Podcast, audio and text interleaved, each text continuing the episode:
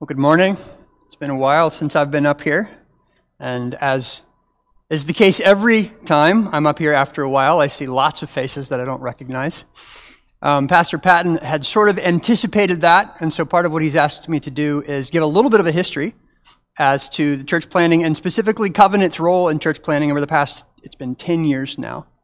Now, there's going to be a little tiny bit of a reversal today for what I would normally do. Normally, I would open up with sort of a I don't know, theology, philosophy, sort of underlying foundation to why we church plant, how we church plant, those sorts of things.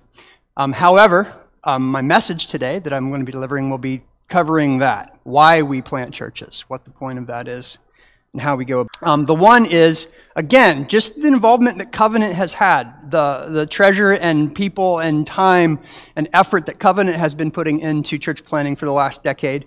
But then, secondly, as we walk through each one of these projects that has happened over the last 10 years, you're going to be learning something about not just the process in general, but all lots of different ways in which this process can take place, different ways in which it can start, different ways in which it can be overseen and continue. So let's begin with Springfield. For us, as Covenant, Springfield is where it all began. This was back in 2011, 2012. At that time, we had seven different families that were part of Covenant's uh, congregation that were driving in from Springfield.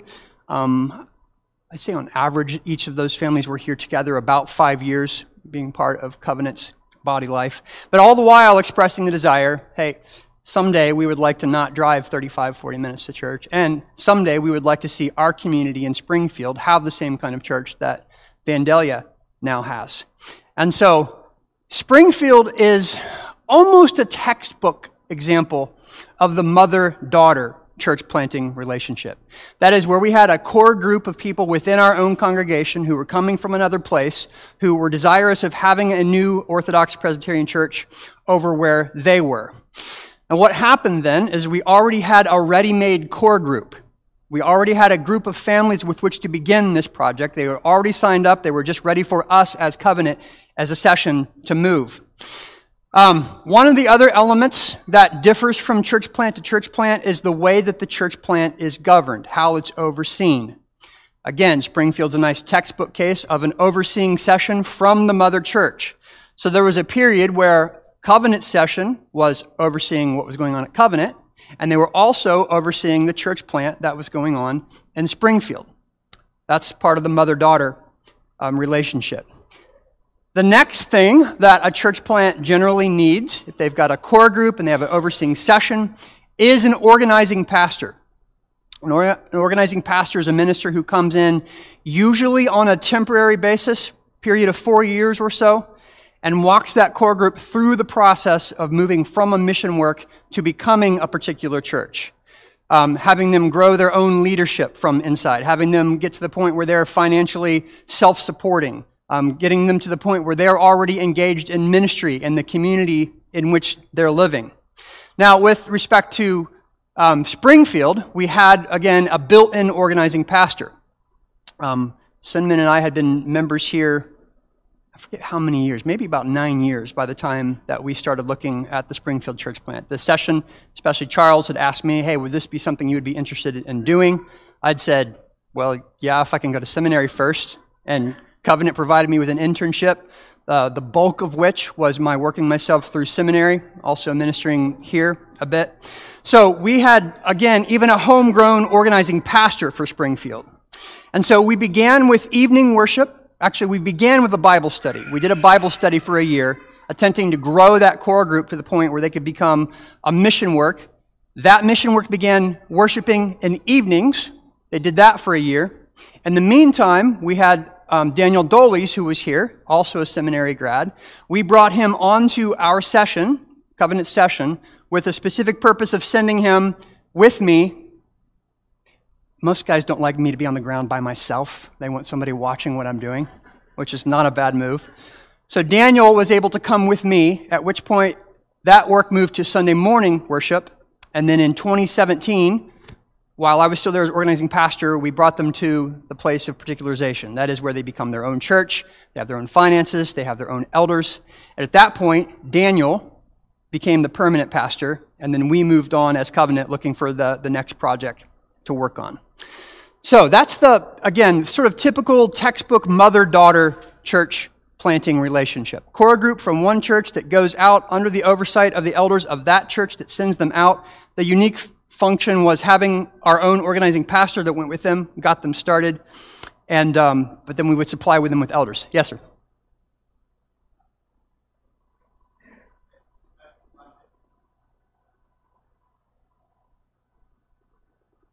Yes. Um, I can. I can. Why don't you speak to it generally, and then I'll, I'll tell you why it wasn't applicable in that particular case.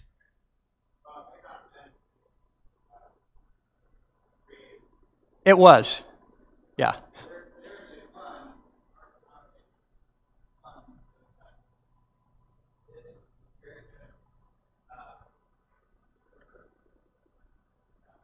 Yes. And that's on top of the normal sort of support that they would get.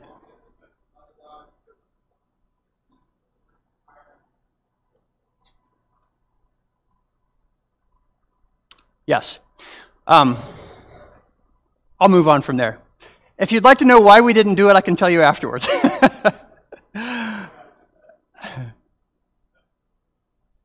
no, no, that's perfect. That's perfect. And again, in, li- in light of the email that went out to you all recently, that, that's another reason I'm walking through each one of these projects in this process so you can kind of get an idea of what the steps are and different ways of, of going about it. So that was, that was perfectly appropriate. Okay. All right. Right as Springfield was becoming a particular church, we had a different model arise. And this was a model of 10 families that were already meeting together, calling and just saying, hey, we want to be an OPC church. That's, that's a softball. Um, the overseeing structure was a little bit different that time in that rather than have one overseeing session from one church, what we did as a presbytery was we put together a number of elders from different places, different churches, guys who um, maybe had a little more time, a little more experience with church planting, brought them together as a committee, and they oversaw that church. Now, um, another sort of unique feature of the Wilmington church plant is that we gave them, Covenant gave them, a free year of their evangelist. So I was actually there on the ground for a year preaching for them as they searched for an organizing pastor. Um, and while we were in between church plants of our own, well, we weren't in between for very long, as the next story will tell. Um, so we had a group that just called and said, We want to be an OPC church. We put together a structure of a session from different men from local churches. Um, we gave them a free year of the evangelist from Covenant. And then eventually they were able to call their own organizing pastor. That relationship did not go well. Um, that organizing pastor moved on to another call, and I was able to step back in as ministerial advisor. I was providing pulpit supply for them. Um, but what happened to that church was, even without a pastor, they had, they had strong candidates for elders and for deacons. We moved forward with training them and certifying them and electing them and installing them. And that church became a particular church even without a pastor. They still have no pastor. They have a candidate now who's working his way through the candidates and credentials um, process. And right now he is uh, providing stated supply for, for Wilmington. So that's been um, a lightening of, of my load. I don't have to go down there every Sunday any longer. But our hope is, is that his exams will go well um, and that in the spring, um, he will be, his ordination from the denomination he's coming from will be transferred into the Orthodox Presbyterian Church. What happens at that point is the denomination and the presbytery were funding that work as long as there is an organizing pastor on the ground.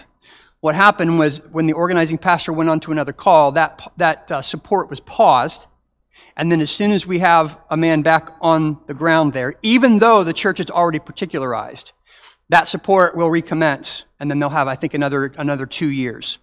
Now, normally what happens with funding from the denomination is that you start out with a lot that's coming from the denomination and very little that's coming from the, the group, the core group that's on the ground.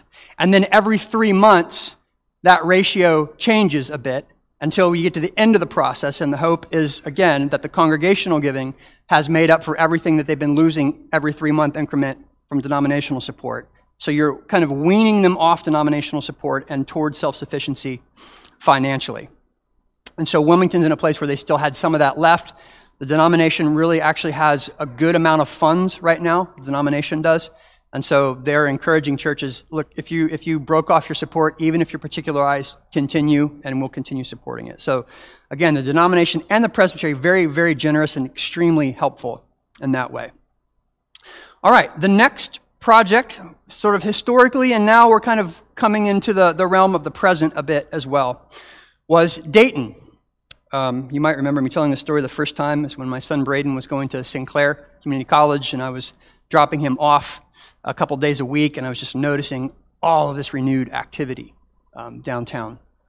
Oh, I completely skipped one, kind of. I'll give the backstory here. Um, before that, we had sort of looked at the map and said, what are we, what are we looking at target wise? Springfield's wrapping up. We want to keep doing this. We like the way this has worked. Um, and we were looking at first out in western um, Montgomery County, New Lebanon, West Alexandria, out in that area. Um, for that one, yes, this is where I should tell the story. For that one, we had a little bit different model. That one was rather than having one core group from one church, or just one group that just came in already formed, I started recruiting from Covenant with the session's permission, and recruiting also from Redeemer with their session's permission as well, and said, here's where we're looking on the map, here's where, where we think some opportunities are, we know that you have families living over here. We know that you have families living over there. Can we talk about forming a core group that we would then turn into a mission work that we would then turn into a, um, a particularized church? So, Covenant session met with Redeemer session. We kind of talked through the details of that. And uh, we moved out. We started evening worship out in New Lebanon. It was at this point when my ADD kicked in, and I was taking Braden down to downtown Dayton for Sinclair and realized, wait, there's there's growth. At the time, I think within an 18 month period, the population downtown had increased by 90%. There were new businesses going in, new restaurants, new coffee shops, new bars, um, lots of new housing, um, warehouses being taken over and um, transferred into housing, new housing being built. And I said, We have got, and at first it was, this is what we need to do next. We need to get out in front of this. I tell this joke every time I tell the story. The OPC is not known for getting out in front of things, generally. But I thought, we've got an opportunity here. We can, we can do this. Well, uh, my ADD and my impatience sort of worked together um, for me to approach covenant session and say, look, we're working on this out in the west. It's okay. We're out in a, a 4,000, um, a population of 4,000 little place. There are people in the rural areas that we can pull into this. But this is what we've got that looks like it's going on right now in, in downtown Dayton. So then, with the session's encouragement, I approached the other families and said, I know this is what we've been looking at, but what would you guys think about this? We had five families at the time who were meeting regularly. Um, four of them said, let's do it. One of them said, we're not all that interested, we'll just stay at Covenant. And here they still are. So we didn't lose a family, they just, they, they remained here. So what we did then is that was when I um, sort of renewed my communications to Redeemer session and said, hey, we're actually moving downtown now. Um, do you have other folks that you think would be interested in, in joining us in that? And we had new families that came from Redeemer, and then we had new families that started coming from, from other churches. Um, on the front end, our, our focus was on, I, I had been doing, um, I had been doing outreach to the atheist and skeptic communities at the time. That's part of what I had started um, when we started Springfield. Um, that was put on hold while I was organizing pastor of Springfield. We had renewed that with the start of Light of the Nations downtown. We were, we were having regular meetings. We were working through different books um, together. We had a small group of unbelievers and skeptics that were coming. Um, but that was, that was the ministry focus on the front end of that church plant. Um, what happened then so we, that's, that was the, the dual core. We had two groups of people that formed the main core and then other people who were added over time.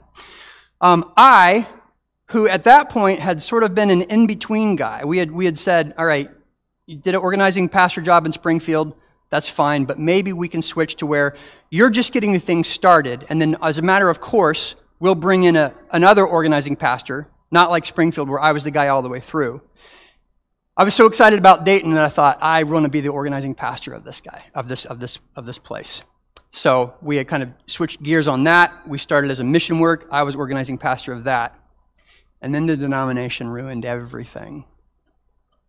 Because there's another way in which the denomination is very generous in their funding, and that is they will fund interns. They will, they will split the cost of an intern 50 50 with you. And the denomination called me and said, We have an intern that is interested in ending up in Ohio. We think you'd be a good fit for what you're doing. Um, and this is Tyler Dietrich. So Tyler came out. I was maybe six months into my organizing pastorate at the downtown church. I had one conversation with him, and I realized I was going to lose my job. Um, so he came in right around the time of COVID, which was crazy. He was there. He was supposed to be there for a one year internship. Um, nine months in, the, the writing was on the wall. And we realized that he was a very good fit for that particular congregation. And so we moved forward to actually call him. He replaced me as organizing pastor. Um, his, his election, um, the vote to call him was, was lots of fun. Um, when I, I remember when I collected all the ballots, I said, okay, I read the results. I said, we've got, um, we've got 10 yeses, we've got three yeses with exclamation points, and we have one yes with three exclamation points. People raise their hands, they're like, I didn't realize we could do extra exclamation points. So again, they were not sad to see me go, partly because I wasn't, well, I don't, I don't know, partly because I wasn't actually going. Um, what happened at that point then is I remained on at Light of the Nations, and we started focusing on the international outreach out of Light of the Nations. One of the things that I, I try to do as we're starting new church plants, and you'll hear more about this in the, in the message this morning. Um, every church plant is made up of different kinds of people meeting in a different kind of place with different kinds of opportunities around them. And so, what we try to do from the beginning is say, okay, who are we? What are our skill sets? What are our interests? What's happening right around us? And how do we custom tailor our outreach ministry to, to that particular circumstance? Now, Light of the Nations, which was not Light of the Nations, it was First Street Reformed because we were meeting on First Street on the west side. Um, as we were working through ideas, one person pointed out. It said, you know, everyone who's living within half a mile of here, maybe it was a quarter mile, everyone who's living within a quarter mile of here has one thing in common. I said, what's that? Like, they're all incarcerated. So we were very close to the, the county buildings and the jail and all those sorts of things. The other thing that we were very close to, and this, this entered our mind as a serious consideration at what point, there's some significant Section 8 housing, which is just a couple of blocks from where we were. We had we had sometimes severely and usually at least moderately ment- mentally challenged and um, mentally ill people who were finding us, who were coming in, and we had several of them that were regular regular attenders. And so at one point we're thinking about that. This is where we're at. This is what's going on. Is how do we how do we focus our ministry on on these folks who are obviously very very needy spiritually. So what ended up happening, though, as we started looking at um, English as a second language, we started looking also at the community and realized that a lot of the population growth downtown was immigrant. It was refugee. It was, um, it was people even just moving from other places in the United States. Actually, we were really shocked when we started looking at the numbers of the, the saturation downtown. Um, some of the abandoned, what had been abandoned neighborhoods in the downtown area have, have been completely revitalized by the importation of just about entire populations. And what caught our attention at first was a large group of what we call Ahishkan Turks. Um, these were Turks that had been spread out through the Soviet Empire over the past couple of decades. They've been regathering, kind of reconstituting their identity, their connection with one another. And about 12 years ago, 500 of these families moved to Old North Dayton in mass. And so that was one of the populations that we were looking at. Um, the Hispanic population downtown has, has been significantly increasing as well. So as we were renting space, as we were looking around, as we were trying to determine ministry focus, we sort of fell on an international ministry focus, which also then played in to where we were looking for a building. Um, we had a 36,000 square foot building most of you have been to um, pop up for sale. It was being sold by an organization that um, supports church planting. Um, they made us a really, really fabulous deal as soon as we got to the point where we were comfortable with a building in which we were still getting lost. um, and tried to think through how can we make use of this space? What other groups can we bring in? That's where we, that's where we officially sort of chose our direction as being a church that focuses on outreach to the international community. Our particular neighborhood at Light of the Nations right now is 30% Hispanic. And again, right across the river by Children's Hospital, you've got a large Turkish community. So, at that point, we did that for a while. Light of the Nations particularized. We had our own elders, we had our own permanent pastor, and I stayed on there. So, what happened at that point was my role shifted from being covenants evangelist to being home based out of Light of the Nations. Another thing that happened there is that the denomination and the presbytery started looking at what Covenant was doing, at what was happening in the Dayton area. And we had begun to develop a track record where they were comfortable funding me on a permanent basis. Oftentimes, the funding will only come in when you have an organizing pastor who's on the ground. But the denomination is very responsive when they see a church that is pursuing church planting and, and pursuing different kinds of ministries of coming in and saying, what, what do you need? How can we help? And how can we, how can we fund this? So at the particularization of Light of the Nations, that's what happened with us, is that they've funded me full time and, and permanently. So my support from the denomination is no longer dependent on whether or not we have an active mission work going on.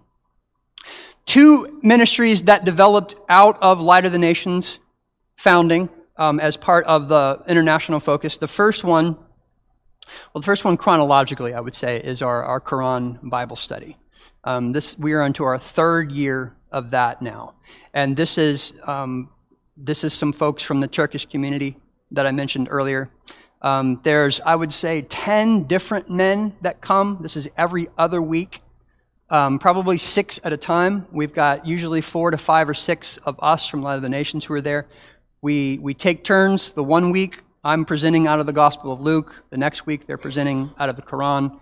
And we have um, discussion, just super warm, loving relationships that are developing around that. Um, definitely count them among, among our friends. Um, but we are we're certainly engaged in the long game with this one. Um, every once in a while, you, will feel like you've, you've sort of made an inroad and made a point, and the lights have come on, and then you come back in two weeks, and it's like all of the work that you had done before and all the progress you thought you had made is just restarting. But, but these, these friends are willing to continue engaging. And it's, I, I, I know I've mentioned this in the past, but one of the, um, one of the most difficult things with this group for the first 18 months was persuading them how vast and how significant were the differences between the Christian faith and Islam. This particular group is, is very, they're very open, they're very engaging, they're very like religious dialogue, and they're really all about showing all the points of commonality between the different faiths. And so I had to be that guy for 18 months, and they would say, Oh, this isn't, we have this in common, this in common. I would say, Yes, but here's what we don't. And this is a matter of life and death. And it's not just a trivial detail, it's important. It's the core of the, of the difference. And I remember um, one of the, the high points, again, this was about 18 months into this ministry, one of the high points where I really felt like God was moving is when one of the, one of the gentlemen looked at me and he pointed his finger at me and said, What you just said is blasphemy. And I said, He's hearing me. he's getting it. He's understanding what we're saying about Jesus. And he's understanding that we're saying Jesus is not just like one of the prophets. He's not just, he's, he is the Son of God. We are, the, the Quranic sin that we are committing is associating partners with God. And we say, yes, that is exactly what we are doing. We're saying that this man, Jesus Christ, is the eternal Son of God, has always been God. And so, again, that was a point of progress where it was like, okay, this is, this is a difference. Um, we had a, our, I think, most recent meeting once again. We kept coming back to where they say, well, you know, you guys are okay because your faith, you're following your book. And I have to keep coming back and saying, your book says that what I believe is going to send me to hell. Our book says the same thing about what you believe let's, I mean, we really have to walk away from this, you know, I'm okay, you're okay, isn't this great? How we all believe there's, there are holy books and prophets. So, I, I, I foresee that ministry continuing for the next 20 years. I wouldn't mind if it stopped in five when they all converted and, and joined the church. But even then, even then, I don't think that that would stop. I think it would, there would just be more people that we, we try to bring into that. So that, that's just been incredibly encouraging. Every time I walk away from that, I just pinch myself. What did we just do? What did we just have the opportunity to do? It's, it's really fabulous. It's really great. Um, so the other thing um, is our English as a second language ministry that's going on out of Dayton, out of the Light of the Nations. And this is one that I think has at least as many, if not more, covenant people who are, have been and are now presently involved in making it go. So this is another thing that I really like about planting churches close to churches is the opportunity that provides for cooperation in, in ministry together. And so this, this has been an example of that. Um, every Tuesday night, we have um, two sections of class with a break in the middle with a Bible lesson out of the verse. Um, in between, um, last year we had 175 different students come through the program. It's been a little bit um, lighter. I probably have had 50 different students this first half of, of the school year. Um, but again, very warm relationships. Um, we've had the opportunity several times to um, provide diaconate support to some of the folks who, who have come. Um, we had one family at Light of the Nations. There was a, a, a, young lady who was in a pretty difficult situation. Took took her into their house. She ended up living with them for three or four months. Um, so that's that's that's been wonderful as well. Um, okay, bridging a gap. Um, as part of the ESL ministry, we can teach English only knowing English we can teach English not knowing the native language of the people who come. And at the, at the beginning, we had Spanish, we had Vietnamese, we had Ukrainian, um, we had some Mandarin speakers at the beginning. Um, by the end of our first year, we were 95. By the very end of our first year, not 100% Spanish speaking. Now, that's changed recently as we've had a, a contingent of Ukrainians. Um, we've had probably eight different Ukrainian students who have come. We have three who are regular and one right now who comes from time to time. But in general, the population that we were serving with this ministry was Spanish speaking. And while you can teach English without knowing the, the native language of the people you're dealing with, it's, you cannot do pastoral ministry. Um, you can do some evangelism as long as it's scripted and they don't ask questions that you don't understand what they're asking. And so it became, it became pretty clear at the end of the first year that someone was going to have to have a little bit at least of the language. If nothing else, just be putting forth uh, a, good for, a good faith effort so they know that, that you're trying. And actually, it's, it's really helpful too while you're teaching English and when you try to speak their language and you fail and they see, okay, we, we can do this. If this moron can get up there and just do what he did, then I can try to practice, practice this sentence. So that's been encouraging. But again, it was it became clear two things: that somebody there needed to know Spanish better than anybody did, um, and that I, in particular, needed to learn more than I had because I was the one primarily interfacing with these folks. And so, summer before last, I went to Costa Rica for a six-month just introductory crash course, um, language intensive language course. Um, I knew it wasn't. I knew I wasn't going to come back, you know, writing poetry or you know, extemporaneous, speeching, but speech. But I did know that I would at least gain enough of the language um, to be able to present lessons that you know that I had written, um, and that it was going to be kind of a jump start to what I hoped to acquire in, in greater acquisitional or um, conversational skill with that. So I planned to go to Costa Rica. We set that up, and in the meantime I was contacted by Living Water, our first church plant in Springfield. I want you to see how all these things keep coming back full circle. When I was there at Living Water, this is back in 2016 still, we were approached by a group of um, members of the National Presbyterian Church of Mexico. Raise your hand if you've heard of that. A 1.1 million member confessional Presbyterian denomination in Mexico. Um, I was a little less surprised because a couple years earlier, the OPC had joined fraternal relations, full fraternal relations with the Brazilian Presbyterian Church, which was being reported at the time of having 2.7 million members. Um, the PCA and the OPC combined have about 330,000 members, just, just for perspective on that. So, there was an elder from that church who was living in Springfield, who was gathering, ministering to different people, Spanish speaking people in Springfield. They approached us. They knew a little bit about the OPC. They had been meeting in a EPC church, which was further down the road. Most of the people to whom he was ministering were living in Springfield. So they approached us and asked if they could use our space in our building for prayer meetings and worship services. We were, we were fine with that. We were really excited about that. This was when Living Water was in its first building that we were just renting. Um, we were there Sunday mornings. They were there Friday nights, Saturday afternoons, and then Sundays and Sunday mornings before us, and then Sunday afternoons after us. They were really making use of the building.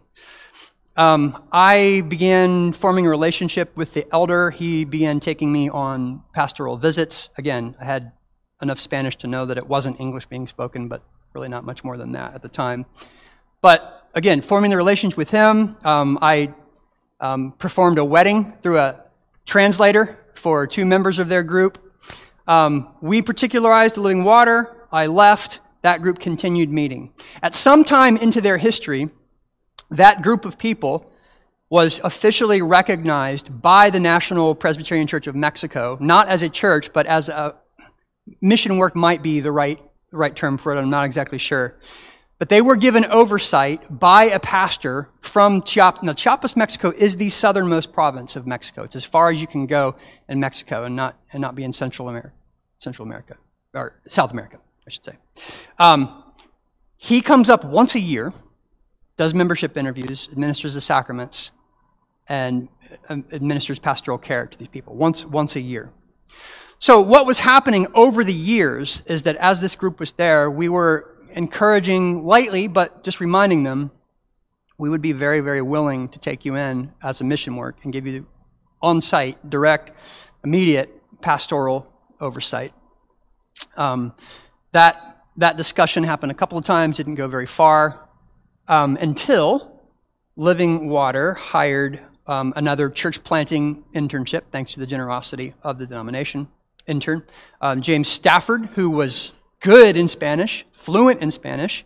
He came in and he was there for a year and he took over um, the pastoral care and the preaching for that group. And our hope was that at the end of that call, that he would stay on and that, that he would take that group in the direction of a mission work and into a, a particularized church. Um, he took a call elsewhere. And so Living Water approached me and said, Hey, help us find a guy. And I said, okay, I'll do that. I said, but here's, here's an idea in the meantime while I'm looking. I said, I'm about to go to Costa Rica. Um, I know I'm not going to come back fluent, but I think my goal, my hope, is that I can come back with the ability to read a sermon, uh, which I, I know is insufficient, but it's, it's something. It's more than they would, would be getting. Um, he said, okay, um, let's, let's talk to the group about it. Let's talk to James about it. So we all met together.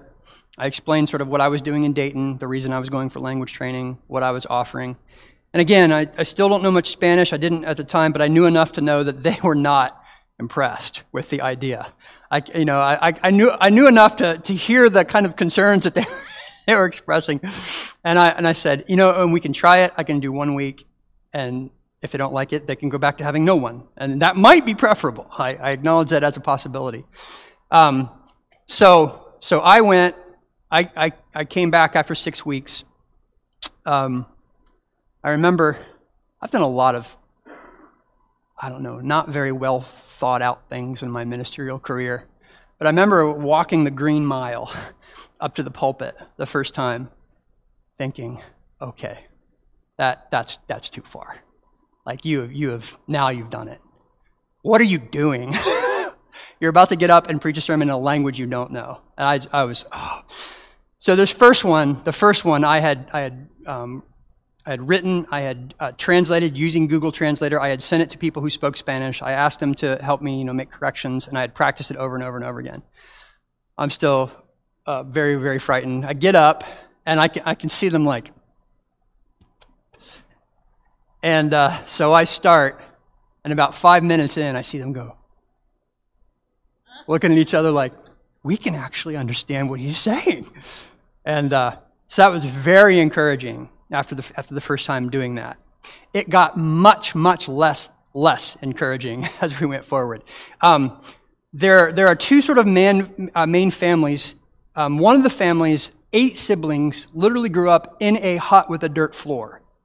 Um, their particular region of, of Mexico, um, extremely poverty stricken.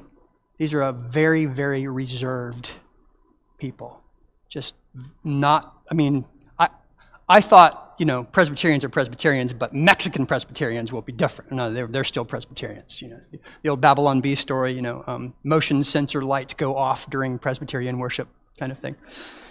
Um, so what I realized was how dependent I was in my preaching on some kind of response from the audience.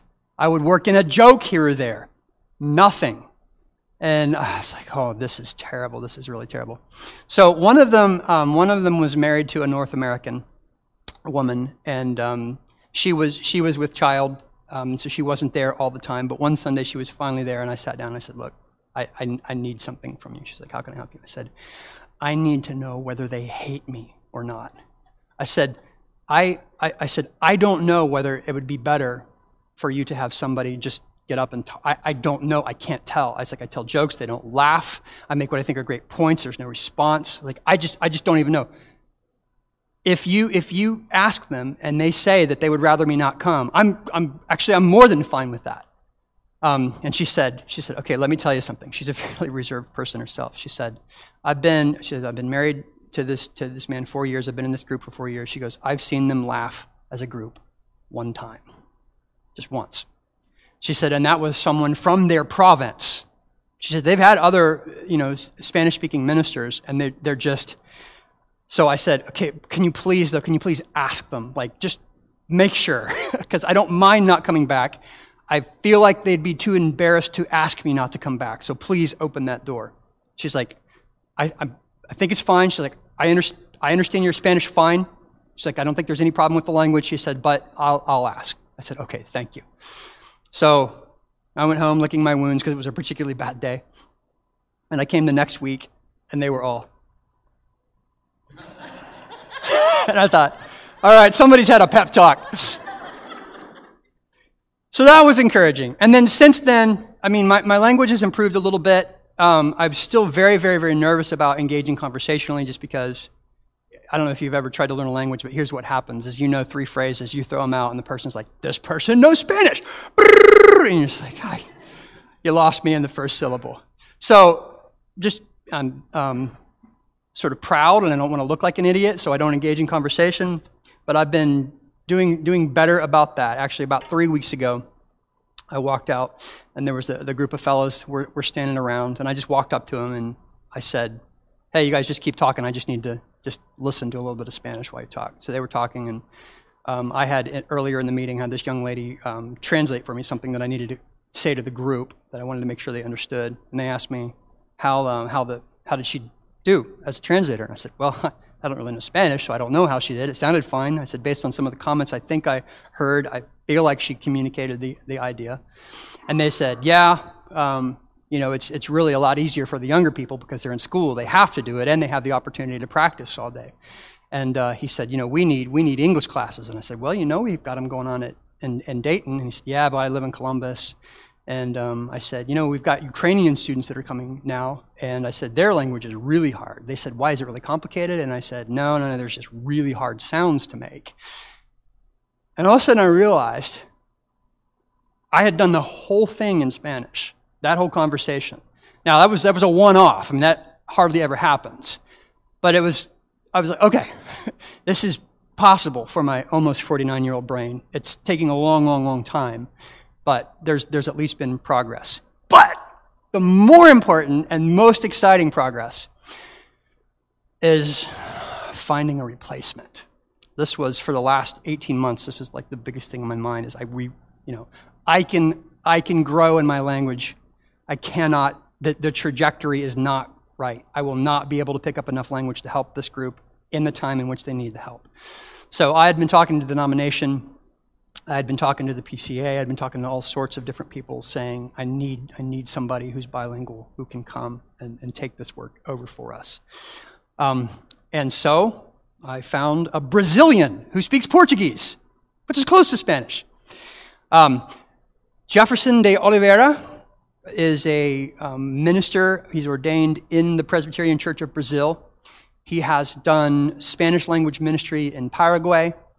Um, he is part now of a, a Spanish speaking group. He is in Westminster, California, finishing up a second master's in theology, mostly which he's doing in order to improve his theological English, to improve his English. He has a particular vision for ministering to both halves of the immigrant community. One of the things that we see happen is you've got the initial wave that comes in, they need their worship, they need their instruction, they need their pastoral oversight in their native language. They're not going to learn English to the point where they can profit from English ministry. But then immediately, that next generation, their children, are going into the schools and learning the English. And then oftentimes, and this is not just with the Hispanic community, we've seen it with the Mandarin speaking community in Dayton as well, they don't want to be Spanish anymore. They don't want to be Chinese anymore. They, they want to be American. And so they don't want to be part of, part of this church that sort of um, anchors them culturally. And so Jefferson's particular vision is, is in bridging that gap and ministering to both of those groups. So he's, he's learned Spanish, he's trying to learn English to, to, to better help with that. So I, I got in touch with uh, Jefferson through a sort of circuitous route. Um, I also was talking with an elder at one of the OPC churches in Southern California who said, Look, he said, I'm really, really excited about Jefferson's ministry. I really want him to have an opportunity to Dayton if that's possible he said, I'm willing to pay for his whole family to come out for just a visit to see what, what's going on out there. I said, We'll take you up on that. That's great. So Jefferson and his wife Ellen and his two children came in April. They, uh, he ran through the gamut with me. So uh, preaching in, um, first of all, we had, a, we had a group of all, a lot of our ESL students over to my house. He got to meet them. He got to speak Spanish with them. And part of that was intel on my part. I wanted to go to them afterwards and said, "Can you understand what, what he's saying?" And there were sort of mixed reviews uh, depending on what country you were from. I don't know if you know, there's lots of different kinds of Spanish. And there are people from Latin American countries who cannot understand one another. And so we'd have some people that were like, yeah, Spanish is fine. Like, why are you even asking? We had other people who were like, ah, I think he's just speaking Portuguese and trying to pretend it's Spanish. So there was, but that was a, that was a minority. But I was still, you know, not, not really sure about that. So he preached for me at Springfield. At the same time, a part that I've omitted, I was doing a similar ministry in Sidney on Sunday evenings. He came and he preached for me to, uh, for us at that. Um, I had him come to our Cedarville Bible study, which is in English, because I wanted to make him really uncomfortable and just see what happened, and it worked great. Um, but also kind of gauge whether he was a candidate for English speaking ministry to English speaking congregations, because Light of the Nation or Living Water was also looking for for someone at the time, um, and um, really appreciated what he did. Um, talked with him about some of the possibilities of coming here and what that would look like. The same elder in Southern California got back with me and said, Jefferson had a good time. What do you think? I said, Boy, I'd really like to learn more, uh, but I think it's worth looking at. He said, How about if I just fund an internship for him for the summer? I said, Okay. So we've got, we've got generous denomination, we have a generous presbytery, and there are just individuals um, who are extremely generous in the church as well. So he he basically gave us enough money to have Jefferson and his whole family out for it ended up being two months for the summer. And I had him take over everything that I was doing with respect to the language ministry. I kept the Cedarville and all the other stuff. And the first month I was here with him, watching him, listening to him, listening to him stop pronouncing his rough R's at the front of his Portuguese words and uh, switching to the trilled R in Spanish and listening. Okay, that sounds more like Spanish than Portuguese. Um, but mostly watching the reaction of the people. Jefferson's about my height. He's very round faced, he's very brown, and he's very Latino. And before they had even spoken a word to him or heard him preach or anything, I walked in with him and they were like, coming up and like shaking his hand. And I was like, okay. That gave me uh, gringo syndrome for sure.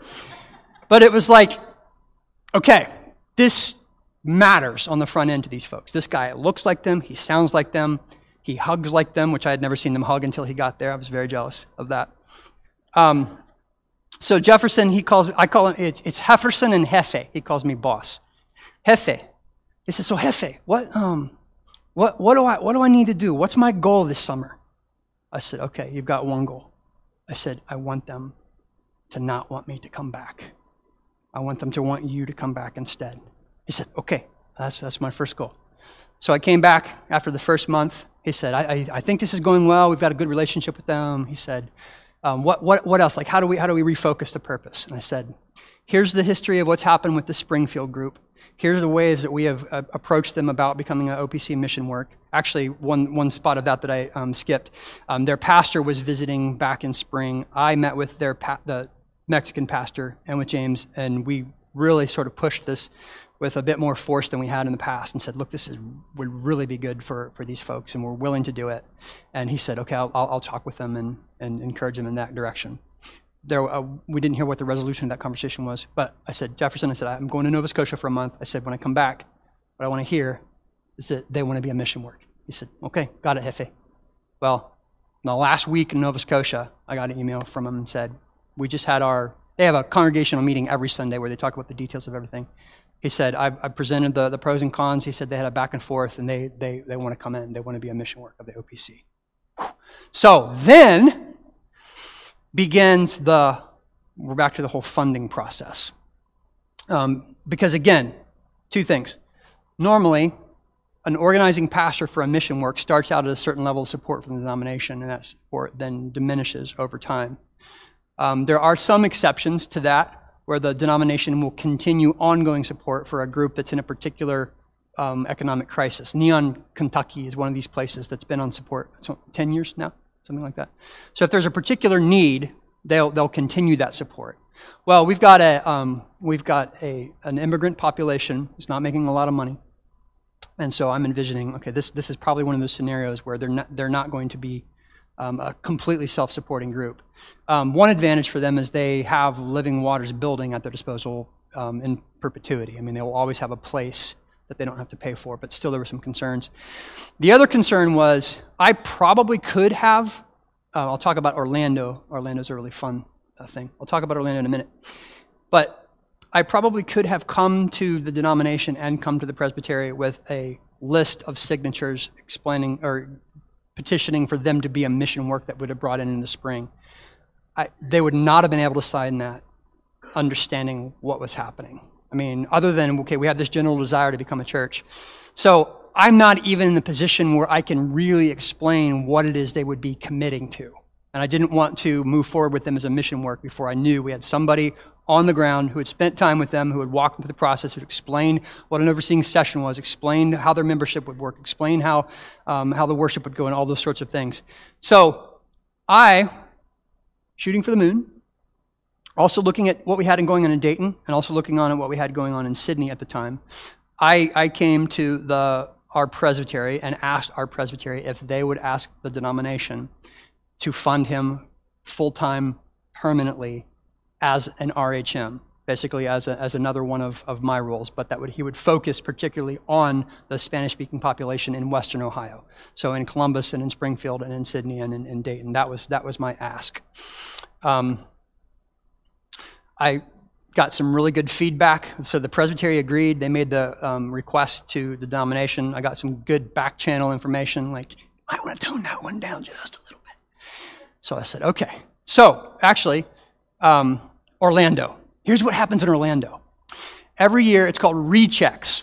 And every year, all of the RHMs, all the regional home missionaries, and all the chairmen of all the home missions committees of all the presbyteries get together. Um, we do dog and pony show. Where we talk about all the great stuff that's happening in our presbytery, all of which is preliminary to saying, "Can we have some more money, please?" So there's this there's this invisible sort of pot in the middle of the table, and we all go around and they, they have a list and they walk through and they say, How much do you want? And we want this much, and here's why. So that was last week, last week in Orlando. So last week at Orlando, I got the, and I should say this, um, those decisions are not final at that point. What happens is the um, general secretary of um, Home Missions, which you know the, the new one of that, and the outgoing general secretary of Home Missions and um, the associate, they all hear the requests, write them down, sort of give the presbytery sort of advice as to what to ask for, not what to ask for. Then they present it to the, the committee as a whole, and those decisions are made in December. So, what I at least got the initial sort of gate to agree to was a one year funding for Jefferson that's kind of like a one year RHM position that's not connected with a mission work because we don't have a mission work. But we have a group that wants to become a mission work. So um, I asked, and it seems like it was well received, to have him come for a year. The goal of that year being get, getting them to where they need to be in order to fully understand what they're committing to by becoming a mission work. And then what would happen is that normal four year um, decreasing scale of support until we figure out where things are going to level out and whether they need continuing support. So I am, to say I'm relieved would, would not even come close. Um, this, this has been something that every, every week I go thinking they need something more than I'm, I'm able to give them. And so I'm very, very much looking forward to that. Okay, I have seven minutes to cover lots more stuff. Um, Louisville, uh, February, one couple called. Hey, we're in Louisville and we think we might be interested in an OPC Church. So myself and um, another, we have a, a, regional home missions coordinator, a ruling elder, who does all the real work. I just run around and start trouble. Um, we had a Zoom meeting with them and said, What's the church situation on the ground? They explained it. We said, If you go to those churches that are there and um, sort of feel them out and get their perspective on whether another OPC church, whether another Reformed church would be good for Louisville. Um, and they had those conversations. They came back and they said, we are supported by, by um, all those churches. They're, they're on board.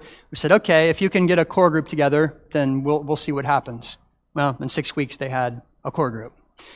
And in six weeks after that, the core group said, we want to become a mission work of the OPC. And we received their petition back in October. They are now a mission work. And what's happening now is that the denomination, or the presbytery, is before they get an organizing pastor, loaning their RHM to them. And that would be me again. So starting in January, I'll be in Louisville. I have to learn to say it right, but that's where I'll be. Um, Sunday mornings for worship, getting them started.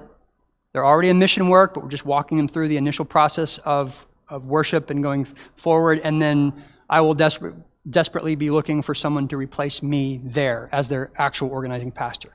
They already have funding um, and so they're, they're clear on that, on that front. Um, that's Louisville. That starts in January.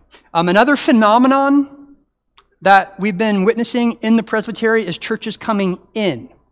Um, the first one I'll mention is um, in New Castle, Indiana. This was a it was a Church of Christ, and uh, the pastor there um, over time became more and more reformed in his understanding, and approached us at some point in time, Mike Dirks and I, and said, here's our situation, what can we do? Um, he was, his credentials were transferred into the OPC. His church was received as a mission work, um, and more or less all of them came over. I think they did lose a couple families, but in mass, that whole group came over. Building, congregation, organizing pastor, um, they don't have any elders on the ground yet. That's one of the things that we're, that we're working toward. Um, we had another situation like that. There was a group in Findlay, two pastors of a Baptist church in Findlay who came to us and said, um, Our convictions have, have changed with respect to um, baptism and church government, and um, we're interested in the OPC. What do you think we should do? We said, What's your relationship with your congregation like? We feel like there's a lot of trust. Um, we think, you know, um, if, if we went in this direction, it might it would probably take some time, but we think that the, the congregation would follow us. We said, okay, that sounds great um, what's the next step? He said, well, according to our Constitution, we have to um, announce if we have any changes in our doctrinal stances. And so that's just in the natural progression and course of things what, what we have to do next. We said, great, sounds good, do that. Let us know, you know, how supportive the congregation is. And uh, we got a call the next day after they had the meeting and said, well, we presented a situation to the, um, to the congregation. We said, great. Well, so what's, what's the situation? Like, well, we're both unemployed now. said, oh, Well, so short version of that two ministers. One of them has moved to Mansfield and is working as an unofficial intern at our Mansfield OPC and is working on the process of transferring his credentials into the OPC. One of the men stayed there had some families that were not originally part of the Baptist church that fired them. And then over time, some of those families have come and did follow them. And so now they have a core group. They were recently uh, approved for support. And so hopefully in spring, that support will, will. That's, no, no, that is in Findlay now. That's in Findlay. Yes. Um, we also have um, an inquiry of the same kind from a place called Fairmont, West Virginia. So there was a pastor, the New Castle Church. We wrote an article in the New Horizons about that, about that process. This man in West Virginia read that article and said, That's me, that's my situation. And called, and he visited our Presbytery meeting. And um, so we're looking at how to, how to move forward with them. So that's another thing that we haven't seen that much of that really is starting to happen a lot more. Churches with pastors who are coming reformed, congregations who are following them or not, and then those churches coming in as, as new mission works, or depending on their state of development, as um, already particularized um, congregations. Um,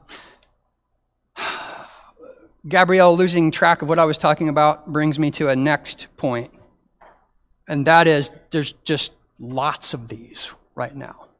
Um, we have requested one third of the entire denominational budget for church planting. Presbytery Ohio has, out of 17 presbyteries. I was really excited to go to Orlando and like kind of strut that until I realized there was another one who was asking for a little bit more than a third.